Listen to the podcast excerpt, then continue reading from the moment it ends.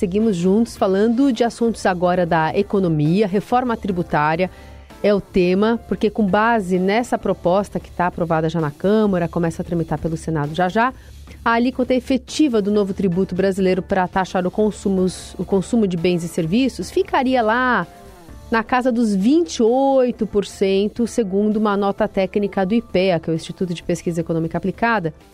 E isso sem as exceções que foram inseridas de última hora, né? Não entraram nessa conta e ainda assim já é uma taxa bastante alta, é a maior do mundo, né, para um IVA, para o Imposto sobre Valor Agregado. Hoje o maior, a maior do gênero é a da Hungria, né, que tem 27%. Vamos tratar desse assunto com a economista e professora de MBAs da FGV, a Carla Beni. Professora, bom dia, bem-vinda. Bom dia, Carol. Bom dia, Raíssa. Bom dia a todos. Professora, essa alíquota brasileira que tinha uma expectativa que ficasse em torno de 25%, é, ontem foi meio é, comentada de alguma forma pelo ministro Fernando Haddad. Ele rebateu esse estudo do IPEA é, dizendo que é um estudo que não leva em consideração uma série de fatores, não tem análise de impacto, por exemplo, sobre combate à sonegação, evasão, corte de gastos tributários, eliminação de incentivos fiscais.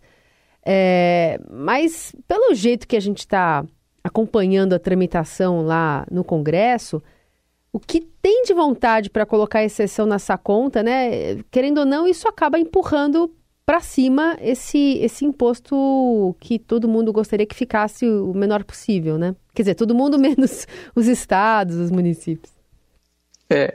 Bom, Carol, é o seguinte: ontem realmente teve essa polêmica, e aí é, eu peguei a carta da conjuntura, são 20 páginas, eu li as 20 páginas, porque é importante que as pessoas entendam o seguinte: o Instituto de Pesquisa Econômica Aplicada, o que, que o IPEA faz? Ele faz pesquisas.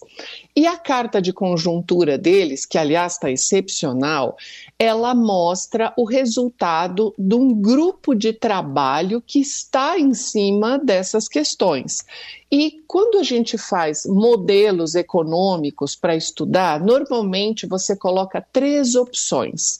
E no caso, até para você fazer um comparativo com os gráficos, então você coloca o seu cenário base, uma, uma outra alíquota menor ou uma maior, já que a gente está falando de alíquota. Então você sempre tem aí o comparativo, digamos assim, de três linhas no gráfico. Eles trabalharam com a de 25%, com a de 26,5% e uma outra possibilidade de 28. Então é importante entender que isto é um exercício, isso é um estudo. Como a gente pega, por exemplo, o FMI. O FMI tem por recomendação que você trabalhe com o imposto para bens e serviços no modelo do IVA numa alíquota única, com uma lista muito pequena de exceções. Então, eles usam essa linha de raciocínio e vão construindo as exceções e vão aumentando essas alíquotas para poder dar, digamos assim, dar cabo, abraçar todas essas exceções. Então, não significa que o nosso imposto será 28% na alíquota, até porque você tem várias opções ali com relação à produtividade, emprego e renda. Então, acho que primeira coisa é importante entender o que, que se trata a carta de conjuntura do IPEA. Agora, professora, nessa definição da alíquota, qual o peso eh, que a senhora avalia das exceções? Porque esse estudo ele foi anterior àquelas mudanças, como disse a Carol, feitas de última hora pela, pela Câmara. Qual que é o peso das exceções na sua avaliação no, na formulação da alíquota? Sim, esse daí é um ponto importante. Então, nós temos, em qualquer grande reforma, Raíssa, nós temos a reforma ideal, que é aquela que a gente monta, faz um modelo, coloca ela no, no papel, digamos assim, e faz essa reforma ideal. Aí depois, o que, que nós acabamos tendo na prática? A reforma possível. E da ideal para possível é a hora que ela passa no Congresso para aprovação. E as pressões do Congresso que vão ampliando essa lista de exceções. É justamente essa diferença. E quanto menor for essa reforma em relação à ideal, daqui a pouco a gente tem que fazer outra. Assim é com o sistema previdenciário ou qualquer outra grande reforma do país. Então, como você precisou politicamente falando, fazer concessões, o executivo para o legislativo, o legislativo colocando uma série de exceções, você vai ter que acabar aumentando a alíquota. Então, dificilmente a gente consegue ficar em 25, por exemplo. Ah, mas e se a gente ficar em 25? Vai faltar do outro lado, entendeu? Então, essa combinação da alíquota, que a gente ainda não sabe qual será, é um reflexo entre a ideal e a possível e ela é de responsabilidade do próprio Congresso, porque é ele mesmo que está fazendo a lista de exceções para poder acomodar uh, acordos políticos. Até por isso é, a gente está vendo essa discussão à margem, porque vai vir via lei complementar, né? Depois que as, as diretrizes forem acertadas ali pelo Congresso, para então se pensar numa alíquota possível para levar à frente o IVA, né, professora? Isso, exatamente. Em que pé que nós estamos agora? Na Câmara dos Deputados ela foi aprovada, agora ela tá, nós estamos em recesso, ela vai para aprovação no Senado. Se não tiver nenhuma alteração de mérito, ela continua no Senado e finaliza, faz as votações lá. Se ela tiver alteração de mérito, ela volta para a Câmara dos Deputados. Então, a, a, o IPE ou qualquer instituto agora, a, a, o, o, exercício é justamente esse. E esse, a beleza, na verdade, desse exercício é de colocar a realidade na mesa. Hum. E, logicamente, ele tem uma metodologia. Então, a metodologia dele, que está exaustivamente explicada na carta de conjuntura, ela tem parâmetros. Se você quiser trabalhar com outros parâmetros, você tem que fazer outro exercício ou outro modelo. Então, sim, ela não contempla o a redução da sonegação, ela não contempla outros itens que for o próprio comentário é, do ministro Haddad. Uhum. Isso. Mas ela faz um trabalho exaustivo com relação à produtividade, com relação ao emprego e todas as alíquotas tanto faz se é 25 ou 28, todas elas são contempladas, ou seja, há uma melhora da produtividade do país, o PIB melhora, ele se estabiliza e as re diferenças regionais, elas também ficam contempladas, ou seja, independente da alíquota, nós teremos uma melhora, inclusive até no setor de emprego, no país todo, nessa projeção para frente. Agora, qual vai ser a alíquota, vai ser justamente esse embate, essa pressão entre a ideal e a possível, que é o que a gente vai ter que ver na aprovação. E aí, né, Carol, vamos ver se vai ter mais alguma exceção de última hora tirada da cartola, hum. né? Ou seja, a professora está dizendo que dá para piorar ainda, né? Mas é, eu queria saber o seguinte: nesse seu raciocínio, professora, é mais ou menos o, o raciocínio ali da, da meia entrada? Quer dizer, não estou nem questionando, acho que tem, né, tem que incentivar para estudantes, por exemplo, mas para alguém ter meia entrada, o ingresso fica mais caro, é o mesmo é a mesma metodologia essa da alíquota?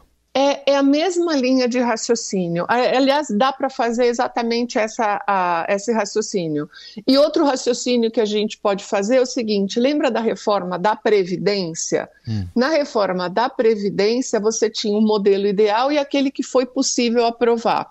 Cada grupo que ficou de fora da reforma da Previdência, por exemplo, o grupo dos militares tem o maior déficit per capita.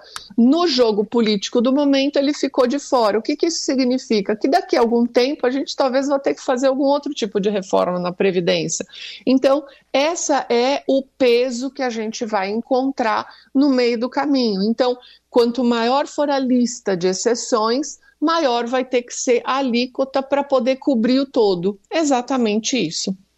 Você mencionou da, da, da, questão do PIB, né? Esse estudo fala então que essa reforma pode gerar um ganho do PIB de 2,39% nos próximos 10 anos, e ontem a gente teve a divulgação do IBCBR, do, do Banco Central, essa prévia aí do PIB, registrando um recuo de 2% em maio na comparação com abril. E, e aí, então, após esse ajuste sazonal, que é um tipo de compensação para comparar períodos diferentes, mas de qualquer maneira é a pior queda, a maior queda desde março do ano passado, quando teve aquela, aquele tombo de 3,6%. De que maneira o aviso também que traz o IPEA nesse estudo pode conversar com a realidade, pensando na expectativa do PIB, nas críticas também do ministro da, da, da Fazenda sobre taxa Selic, professora? Tá. É, a gente só precisa. Eu vou ter que separar aqui as questões é, temporais, digamos assim. Uhum. Uma alteração pontual do PIB, que foi o que a gente viu agora, uma queda, a gente teria que pegar uma lupa olhar a fórmula do PIB, por exemplo, sobre a ótica da demanda, que vai pegar consumo, investimento privado, investimento público, gasto do governo e o setor externo, exportação menos importação, para identificar qual foi o maior fator, ou seja, o mais responsável pela queda do PIB naquela situação pontual. Quando você pega uma análise como essa do IPEA, que faz uma reforma e você está colocando um projeto para daqui a 10 anos e dizendo que o PIB pode aumentar em X pontos percentuais naquele período, é uma análise muito mais ampla. Então, ela é ela, a gente quase que não faz um comparativo entre uma coisa e a outra, porque eu tenho uma questão de tempo muito diferente. Agora, fechando sua, o seu último ponto, que é a questão da taxa de juros. A questão da taxa de juros, sim, ela impacta no consumo das famílias, que é o primeiro item lá da fórmula do PIB quando a gente calcula pela demanda. Então, enquanto essa taxa estiver nesse patamar, a gente tiver inadimplência que a gente tem e as famílias com dificuldade de consumo, aí sim, isso é um item importantíssimo que puxa o PIB para baixo. Tá deu para amarrar as três, Carol? Deu. deu, deu mesmo. É, queria abordar uma questão talvez um pouco mais política, professora, porque lá na, no Senado, a gente tem 81 senadores, e ali, se a gente for olhar os nomes, muitos já foram governadores e tem um outro tanto que quer ser governador, né? Então tem muito isso também. É, isso pode impactar, na sua visão, de alguma forma, na, na votação da reforma? Olha, quando a gente pensa nessa questão da, da, da, reforma, e a questão é saber se você vai ou não defender o seu Estado, e aí sim, quando você tem essa questão política nesse, nessa discussão, é possível sim que você já esteja criando aí, digamos que, uma plataforma para que você faça a sua defesa ou não, pensando na desigualdade do Estado. Então, aí sim, isso daí é perfeitamente possível, porque como a gente sabe, né, como a gente não existe vácuo no poder, tá todo mundo sempre em campanha ultimamente, né? Muito bem. Essa a economista e professora de MBAs da FGV, Carla Beni, contando para gente os pormenores né, dessa, dessa divulgação do IPEA, falando nesse, nesse cenário de IVA em 28%, até colocando é, o Brasil num, num patamar alto ali, pensando em outros países que também adotam esse modelo. Obrigada pela conversa, professora. Até a próxima. Muito obrigada, Carol, Raíssa, e até a próxima.